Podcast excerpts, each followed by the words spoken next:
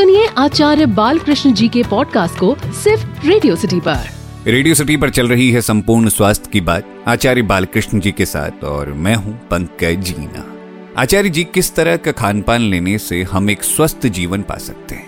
आज देखो जिससे भी पूछो हर कोई कहता है छोटे छोटे बच्चों में आप देखिए फैटी लीवर इतनी ज़्यादा और जो अल्कोहल भी नहीं लेते हैं शराब भी नहीं पीते हैं छोटे बच्चे हैं जिन घरों में दूर दूर तक किसी तरह का कोई इस तरह की परंपरा भी नहीं है, जो पहले कहीं रेयर होता था, किसी किसी को होता था। आज हर किसी को लीवर की बीमारी है। यदि वैश्विक लेवल पर बात करें तो कम से कम मानिए कि 200 करोड़ से ज़्यादा लोग लीवर डिज़ीज़ से ग्रसित हैं, किसी न किसी तरह की लीवर परेशानी की वजह से।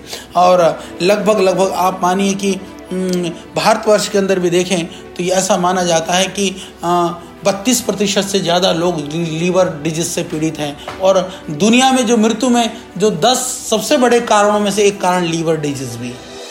रेडियो सिटी पर चल रही है संपूर्ण स्वास्थ्य की बात आचार्य बालकृष्ण जी के साथ, और मैं हूँ पंकज जीना। आचार्य जी, क्या आयुर्वेद में लीवर के रोग के लिए कोई एविडेंस बेस्ड दवाई है? जैसे मैं यदि बात करूँ एविडेंस बेस्ड मेडिसिन की, जैसे हमारी पतंजलि की परंपरा है कि हम औषधियों के ऊपर अथक पुरुषार्थ और अनुसंधान से नित नई औषधियाँ बना रहे हैं, नित नए नवोन्वेषण, नवाचार और नए अनुसंधान के साथ में हमने बनाया लीवोग्रिट और लीवामृत दो एक ऐसी औषधियाँ हैं जो अद्भुत हैं यदि इनके मैं बात करूँ कि लीवा, लीवोग्रिड, लीवामृत कहते आपको लगता होगा कि ठीक है, थोड़ा लैब में अनुसंधान कर दिया और गोली बन गई, गोली बन गई और पैकिंग, पैकेजिंग में आ गई और हमने दुनिया को प्रस्तुत कर दिया। ऐसा नहीं है।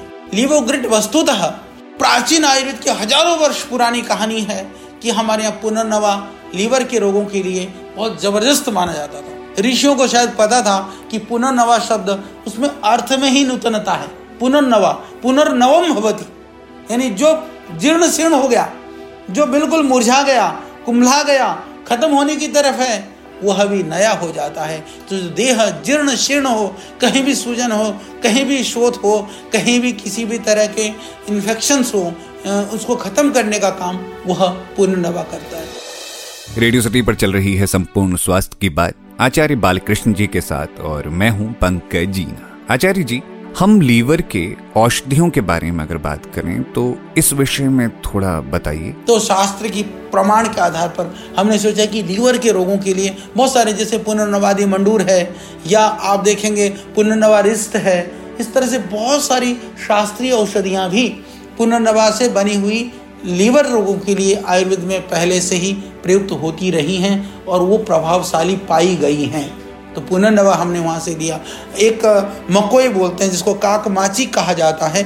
एक यह पहाड़ों पे होता है काले काले दाने वाले।